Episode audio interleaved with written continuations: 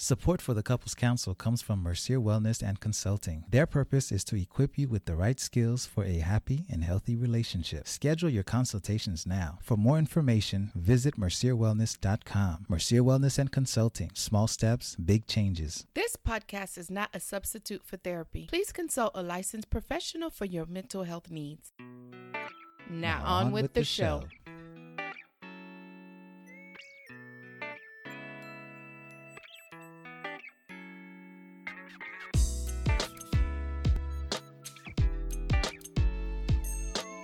Hello and welcome to the Couples Council. I'm your host, Dr. Jameson Mercier, licensed clinical social worker and doctor of marriage and family therapy. Hello again and welcome to yet another episode. Thank you to you all who've been, how do I say, buckled in for the long run, and welcome to those of you who are brand new to the podcast. Uh, if this is the first show that you're hearing, you're not missing anything, but you definitely want to go back and see where we've been, what we've done. Back to season one, actually. All right, find out who this guy is that's on the mic. Uh, why are why is there a picture of his wife on here? Where is she? Yeah, all those things. Welcome. Today's episode is uh, I, I, say it every every uh, every week, and I'm not ashamed to say it because that's what we try to do. We try to bring you value and quality uh, guests and information. And today is no exception. Okay, so our guest today is someone whom I connected with again on social media, and she and I had a very, uh, very interesting conversation. Um, she works with military couples military families. And um, over the last few years, I've developed an interest in military families, um, specifically servicemen and women, and just the whole dynamic. Um, that the whole dynamic of being a military spouse. And so I'm talking about none other than Dr. Sarah Williams, licensed psychotherapist and walking billboard for career women and boss moms. All right, she's known as the executive therapist. She is devoted to ending the mental health stigma. Through her practice as a licensed and board certified therapist and the creator of her own TV show, Dr. Sarah After Dark. All right, she's reaching millions of households and she also consults for major TV networks. Ladies and gentlemen, I introduce you to Dr. Sarah Williams.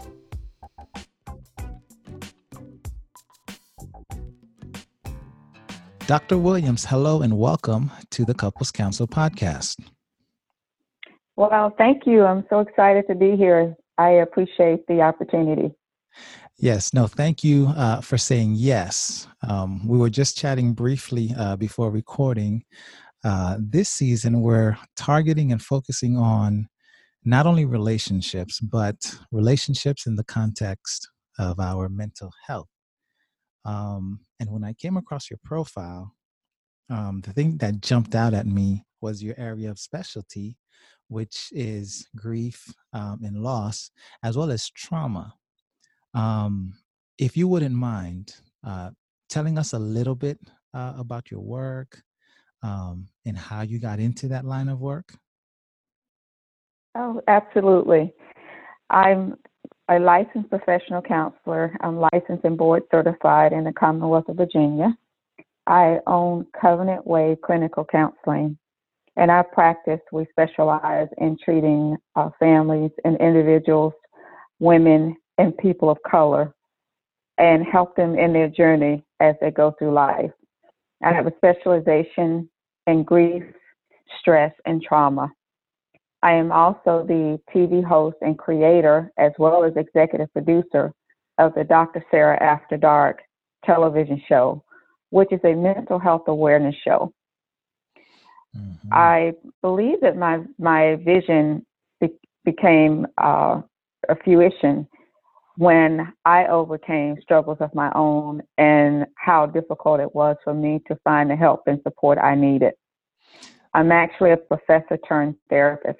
I had already earned a, a PhD in education, and I went through significant loss, back to back losses, and trauma. And I had a very difficult time finding a therapist that looked like me that could help me. So I credentialed and I passed the exams, uh, the, the licensure exam and the board exam to practice in, in Virginia. And I was able to move forward and open my own practice. And then from there, the Dr. Sarah After Dark show was birthed. Wow. Okay. Just curious, that whole process, um, what, how long was that for you from the time you were looking? Wow. Yeah. My, well, my experiences with trauma actually began in my childhood and I could not find anyone that could relate to me. Uh, even as a young adult and in going to college, I couldn't relate. However, it became more apparent to me in my adulthood. Uh, in 2012, my mother passed away from cancer, and I was uh, grief-stricken, and I was I was just hurting tremendously.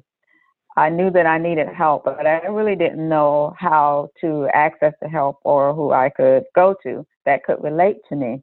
Mm-hmm. I was stunned at the number of therapists that I saw that actually ostracized the fact that I had such minimal coping because I already had a PhD, as if somehow having a doctorate degree would insulate me from the human experience of grieving. Wow. Uh, that was a life changing experience for me. And as I began on my journey to healing, I started becoming more at peace with my mother's loss and the loss of my mother. And then my husband was diagnosed with cancer. And that was only less than a year and a half later. And within six months of his diagnosis, he passed away. Again, I was just taken down into the abyss of how do I pull from this? Because my mother, I reconciled that she was older. She had already seen my children be born. They were about eight or nine years old when she passed away. And I kind of developed some understanding and solace to her that loss. Mm-hmm. But I couldn't wrap my head around the fact that I was in my 40s and I'm now a widow. I could not accept that that was going to be the end of a relationship of my children's father through death. Wow. So I found myself seeking support again, and it was it was hard. It was hard finding what I felt was someone that could relate to me on an intellectual level. Like I, am considered to be a higher functioning client. Mm-hmm, so mm-hmm. with with that regard, um, that is why my additional specialty it's working with executives, um, celebrities, professional athletes. So I see folks that are just like me. They have PhDs, they're maybe leading a church, they're pastors, and they have the same challenges as everybody else with the additional burden of also being a mentor and a leader. So I'm really kind of found my calling through my own pain and loss. Wow. Wow, that's a that's a complaint of many uh, clinicians and therapists um, in general, but also you know some of the more skilled ones because uh, there is the whether you call it the realization or the thought or the experience that it's hard to find someone who will or can uh, relate to you on that level or who will even take you on once they see that perhaps you may be a bit more qualified. Right right. Yeah. it's hard. Mm-hmm. i had one therapist actually say to me well didn't they teach you in school how to deal with this? Right. Yeah. Yes yeah, yeah. You know, we don't all get it right. You know, sometimes we miss we miss some things as clinicians, unfortunately. Mm-hmm. Wow. When when um specifically with your uh, husband passing away, how long had you guys been married at that time? At that time, we had been married 15 years. Okay, so this was a major loss. Yes. Okay. And he'd been with you through the your mother's um, passing as well. Yes, he was just as grief stricken as I was. They were very close. Wow. Okay.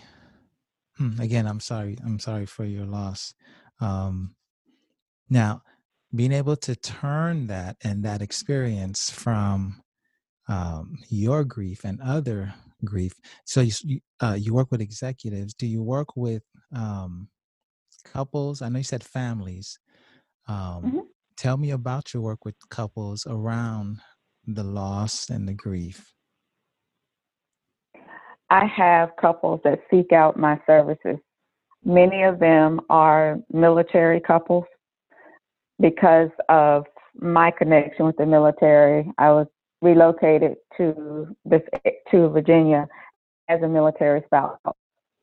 So I have a connection to the military community, mm. and oftentimes couples that are uh, military families they have an additional challenge of deployments and stressors that go along with being a service member and what happens with the family. Mm-hmm. So I do see quite a few couples um, married that face all of the typical challenges, um, infidelity, communication barriers, dysfunctional patterns that they brought into the marriage. Um, just uh, a multitude of variables. A lot of times as we know, the difficulties and the arguments over finances and and other mundane mundane issues are the underpinnings. It's just something much greater. There's mm-hmm. a great explanation to why there's a disagreement. Yeah. So I do work with uh, quite a few married couples in my practice. Okay. You know, the the military family is something I myself have taken an interest in um, over the last few years and that's just stemming from working with um, servicemen and women.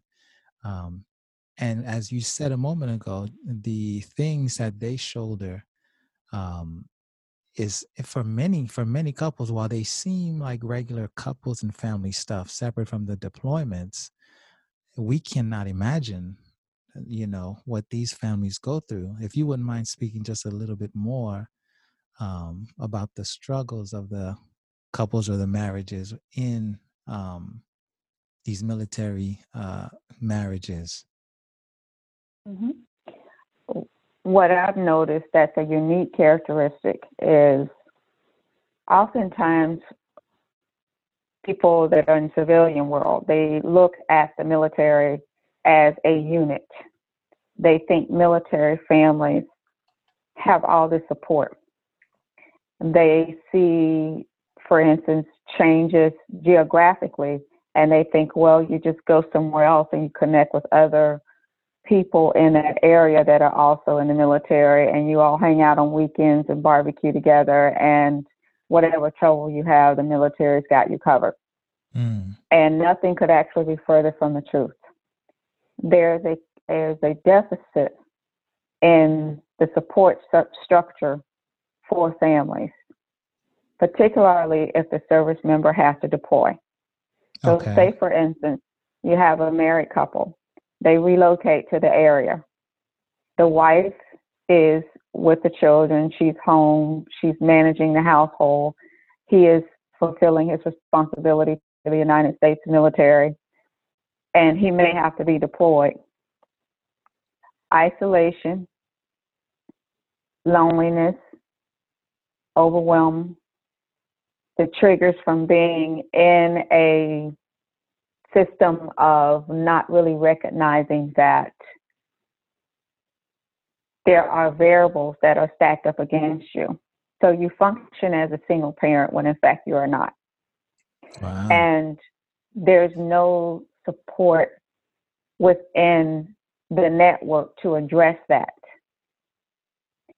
Um, the children also endure the stress of that because they see the remaining parent going through more stressors and they have classmates that maybe can't relate to that, or even teachers. Mm-hmm. So mm-hmm. they bring that back to the household. So now you have behavioral issues. So now the remaining spouse is alone, is trying to manage the household, and now has child or children that now have behavior issues. So now you have a marital issue. Right, because that will affect the marriage. Hmm. That's correct. And so, in the in in the deployments, um, I would imagine at times there's a lot of grief in that and the loss, even though uh, it isn't the loss in the traditional sense. He or she will be coming back, um, but there is a sense of grief and loss there. I would imagine. Yes, it is a unique characteristic, and it's hard to identify without really being close to the issue because the same individual that had to relocate with a service member that's facing isolation also experiences the grief and loss of identity of career, of a support structure, of having a, a, a meaning or importance in the world. So this person is sacrificing all of their hopes and dreams to support the service member because it's very hard to maintain a career of your own if you're moving every few years mm-hmm. or if you're tasked with being a solo parent in a marital relationship. Wow. You know, when you mention the loss of career and perhaps even you know identity or importance um, i'm glad you mentioned those specifically because when we often think of grief and loss um, and even trauma for that matter we don't associate grief and loss with those things. For most people grief and loss is attached to the loss of a loved one uh, or an individual and not so much you know loss of a home or a geographic location or a uh, or a career. Right. It's hard to fulfill any of your own dreams um, difficult to maintain an educational pursuit. Sometimes the finances unfortunately are a barrier. There's just not enough money for that spouse to pursue those dreams. So they kind of have to be stagnant and in place, but in a place where they have no support, no there's there's no structure there to give the individual a social support. And we haven't even pictured the possibility that when each of us enter a marriage, we bring our own set of brokenness to the marriage. Mm-hmm. So, say for instance, this individual was already struggling with anxiety or depression or some mental health issue in addition to that, and you have to relocate. So, whatever you had going on is now magnified. And it's magnified in a new place where nobody knows or understands you. That's what I'm seeing in my practice. Mm. And and so when encountering these individuals, these couples, these families, where where do you begin? You know, what is the initial uh, approach to treating this individual or these families? What's that like for you in your practice? The initial the initial part of how we begin is we, we start with an, an assessment that's very thorough. Sometimes my assessment assessment may take two or three sessions just to get a full picture of what I'm working with, all the challenges. Um, if both parties can be in the office at the same time, that is ideal. Mm-hmm. But sometimes I have to work with what I've got. Like, for instance, a spouse may be here and another is on a ship, and I have to work with what I've got. And we kind of chip away at the the core issue because initially the couple may present well we disagree on parenting and finances and time with friends mm-hmm. but really the bigger issue was something else the bigger issue could have been something else the bigger issue could have been an affair yeah. or the bigger issue could be there's some level of abuse in the relationship and it takes a skill set and it takes a, just a slow um, inspection of the couple and the couple as a unit and as an individual mm-hmm, too. Mm-hmm, mm-hmm. And that takes time. Yes. Yeah, yeah. I'm glad you say that too because you know, again, as a unit, yes, it's assumed we come together, but even though we often lose sight of the individual in a marriage, um, it never really goes away, you know, and it's important to hold on to that, whether military family or civilian life. Right. And even when a couple is impacted by the military, it's oddly, it's ironic that the majority of them would not choose differently. They would not choose not to be in the military. Hmm, really? The wife is supportive of the husband, or or the husband is supportive of the wife's active duty status, even though it's stressful, even though it's just overwhelming they would not choose differently. Wow. I, I was a military spouse. I had a significant amount of stress placed on me. I had a blended family situation that was very stressful, but I would not choose differently. And so, because I, no, go ahead, go ahead, continue. I'm sorry. No, I was just going to say, I think that we hold a higher goal in mind, which is a commitment to the United States of America. Okay. And so that I was going to ask seems to be what sustains or provides some um I don't know, some some solace or some way to cope or some reminder of the much bigger yes. goal. Okay. Yes. Mhm. Yes. So it is it's a beautiful example of patriotism uh, the self sacrificing. However, I would love to see change. I would love to see that if individuals make that decision to enlist in the military to support our country, that our country would in turn make sure that the couples and the mar- the children particularly have what they need. Mm. I, I have had limited experience with servicemen and women and their families. Um, actually, nothing like the amount of experience you've had.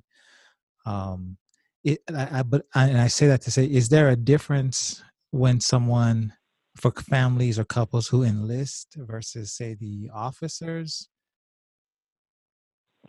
I think the difference with your officers is Probably because maybe there's additional education that the individuals maybe have more education. They have may, maybe some better coping because they know how to access the resources better.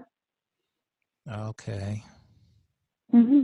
I have now, it's not a couple, it's actually an individual. And it's interesting to watch the process unfold, even as an individual, that um, within the marriage, perhaps if you're an officer, you may have gone through college and you've had a psychology course, at least one or two along the way, versus, say, if you had not been to college at all and you just went through the military, then they do their own training and different programs but the sensitivity level and the understanding of say how to how to know when I need what I need. mm-hmm. How do I know I've gotten to the point that I need to call out for help? Right. And and and generally, yeah, generally your higher functioning client with the education, the leadership role, the author status is probably going to know or have a clue as to how to access that. Right, the access piece too. Right, right, right.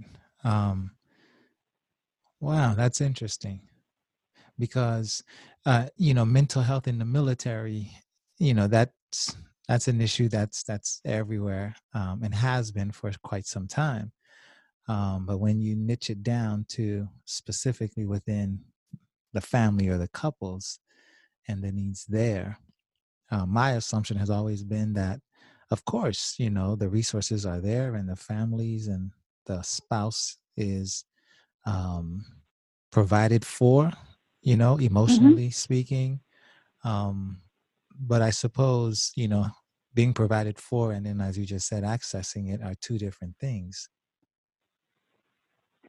And who is providing the support? Are they licensed folks like you and I? or are they individuals that maybe they have that position and they've been placed there and they may not have the training to really look at problems clinically? Mm. That's a question that I'm not sure we can answer with a favorable response. Yeah, you know, because again, mental health wise, there is such a lack of uh, providers, um, and there's such a need. So I'm inclined to agree with you in, in, in that regard. You, you you mentioned a moment ago in terms of um, specializing in working with people of color.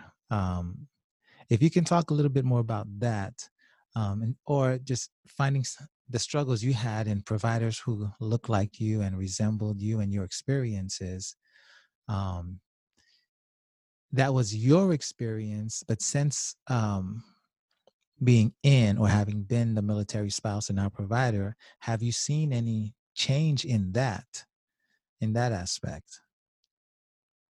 A change in perhaps more providers who uh, more diversity in providers um, more? Yes, I've seen a upsurge of providers of color that have gone are going through the process. They are getting licensed and credentialed and becoming private practice owners at mm-hmm. an astounding rate, and I think it's beautiful. I think there cannot be enough of folks that can offer services to families that they don't have to experience the barrier of uh, ethnicity or culture or race or even socioeconomic status.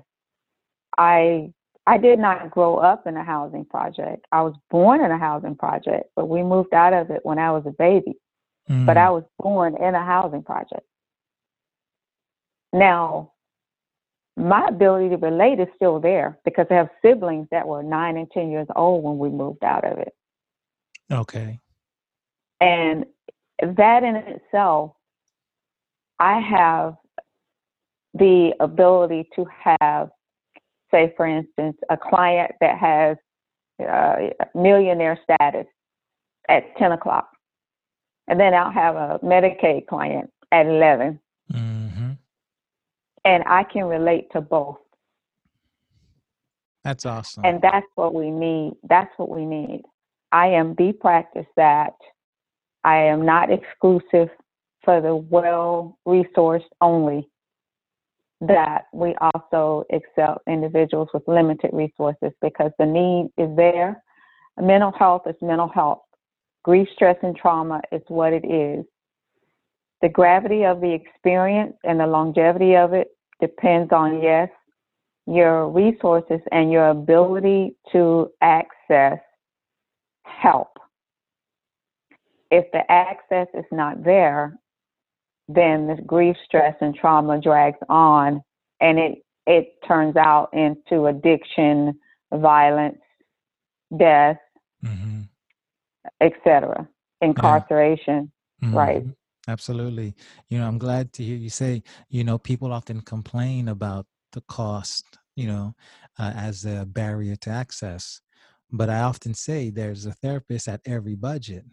There's, like you said, it, it's there. And I've also had the good fortune of being able to service clients on all socioeconomic levels. Um, mm-hmm. And I and you know I don't know what's your experience of that or what you feel about it, but I feel um, uniquely positioned in that regard. You know, to be able to bounce between uh, the different groups. Yes, it's amazing that my comfort level can be such a chameleon.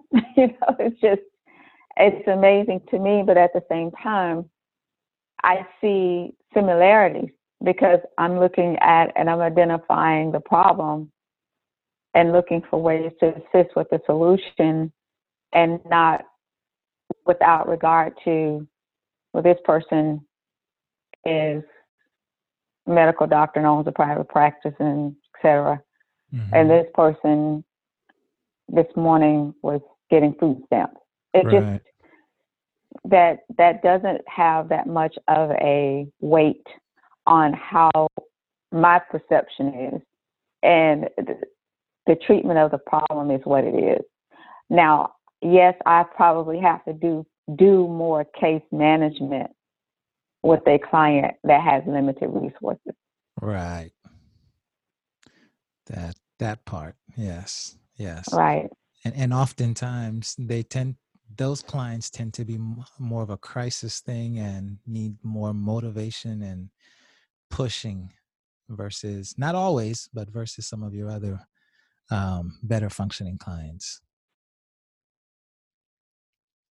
I think that from my perspective clients that have limited resources have, have been hurt more by the system and individuals that were put in place that were supposed to help them and they're having a harder time and they give up quicker because they've been hurt so much and disappointed so much. Mm. You, you, you know, I have to agree with you because I do some work with a local school district and you hear that from parents a lot. You know, in many instances, they're not contacted until the kid is about to be sent home on a suspension and the question is, well, why not contact the parents, you know, two months ago? Um, and so they do become disillusioned by the system, be it an educational system or the, you know, whatever system they may be engaged in. They find themselves in counseling offices, say, that will accept Medicaid, that maybe the quality is not there Mm-hmm. The clinician is disinterested because maybe he or she is thinking about, I'm not getting paid that much to see this person. Yeah. Or they go into it already making assumptions that they're not going to commit to the treatment anyway. So, what's the point? Right. What's the point? Mm-hmm. Which, which is unfortunate. It's unfortunate, but you know, it does happen. It does happen. Um, I want to I want to pivot a little bit and ask you about um, Dr. Sarah After Dark. If you could, you know, tell us about the show and what that's about. Sure. Uh, Dr. Sarah After Dark, as I mentioned earlier, um, is a mental health awareness show. It is designed to bring light to the darkness as a way to end the men- mental health stigma individuals they come on my show and they share their stories their stories of pain loss experience with mental illness abuse addiction and somehow they found their way through it. And what dr sarah after dark does is it allows the audience to see that process in terms of what the person experienced and where they are now. Because a lot of times we don't get a chance to see say individuals that we look up to. Mm. We don't get to see that that dark part of their life. We only see the bright part. Yeah, the highlights. So we don't know. Yeah, we don't we like we see the highlights. We don't see behind closed doors this person experienced this or went through this or still struggles with depression or was bullied and it feels insecure because of the bullying. Had a family that was involved in domestic violence. And it's just a, a multitude of guests that bring their stories to me. A lot of times these are known individuals and politicians and like i said political leaders celebrities Mhm. different folks business leaders uh, community activists they all come to dr sarah after dark show to highlight their experience um, i'm selective about my guests because i want to make sure that i re- retain that fidelity and that promise to making sure that it's about increasing awareness and ending this stigma that we have that's killing our communities. If we don't start addressing mental health just like any other di- di- disease or disability, we will all perish. It has to be addressed, and I'm very passionate about it. Wow, well, it sounds like you're doing great work, and I have to agree, it's something that is um, much needed um, because we do only see uh, uh, the highlights, you know, um, and today's society and social media ensures that, you know, we only get the highlights, and that for some then further uh, increases their struggles with mental health because there's that, you know, comparison that happens and just drives them deeper and deeper into whatever issues that they've had and brings on all kinds of you know shame and guilt um, and even in the context of a marriage or relationship you can find couples who will begin to compare their partner or spouse or their entire marriage to someone else's marriage um, which Mhm, is just a mhm. recipe for disaster For instance, with social media, correct? Mhm. we will look at social media and compare our entire life existence to what we see. And we know that that's just a snapshot of that person at that moment, at that second, with perfect lighting and perfect hair and perfect Mhm. everything on that day. We don't know what the person was dealing with. We've had very few perspectives on people outside of that perfection. And actually, Dr. Sarah After Dark is kind of turning that mirror around and saying, let's idolize those that are transparent Mm. because the transparency is where our healing is, is located. Wow. Wow. Mm. Yeah, I have to agree with you. I have to agree with you. And then, you know, with telling of the stories, being transparent and vocalizing it, not only does that does wonders for others, but for the individual in the telling of the story as well. Yeah. Wow.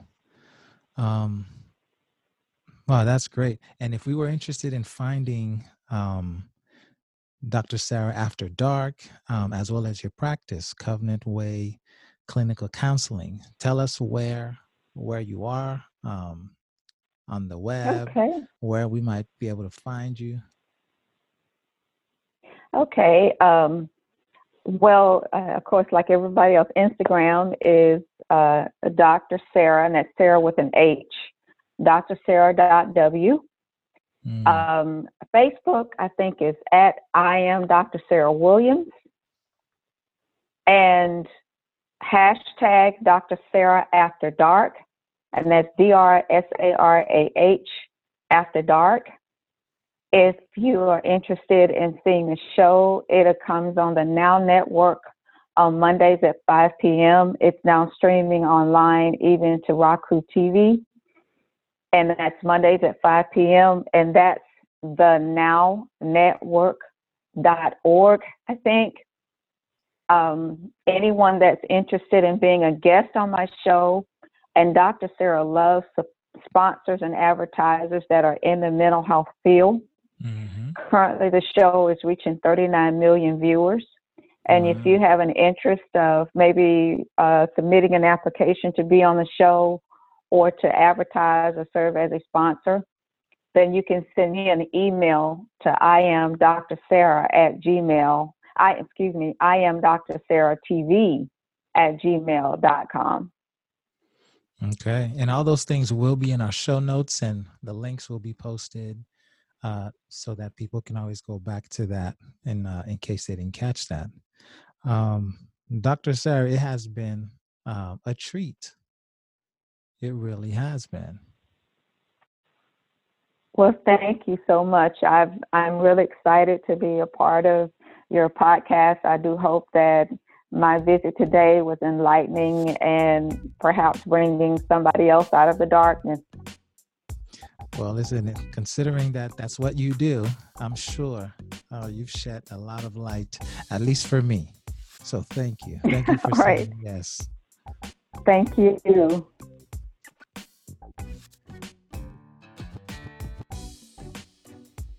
Well, ladies and gentlemen, another one is in the books. Be sure to go check her out on her social media. Check out the show. I'm sure you will love it. Reach out to Dr. Sarah. Let her know where you heard her, where you found out about her. And then come back and let me know what you thought of this show. Uh, be sure to leave it in the comment section. Reach out to me on Instagram, Facebook, the website, the email. You know how to get in touch with me. And as we always say, sharing is caring, guys. Let someone who you know would benefit from this episode, let them know. Send them a text, a DM with this in their uh, in their text messages, in their inboxes. We're continuing to grow. We're continuing to spread. Um, I think we've been heard in every state except for maybe three. I won't say who they are, but uh, thank you for spreading the word. We appreciate it. Thank you guys again from the bottom of my heart. I will look forward to catching you here for yet another episode of the Couples Council. Bye now. Hey everybody! Thank you for listening to our mom and dad. If you like them as much as we do, then click subscribe and leave a comment. But now they have to go because it's family time. So go practice what you heard, and we'll catch you on the next episode.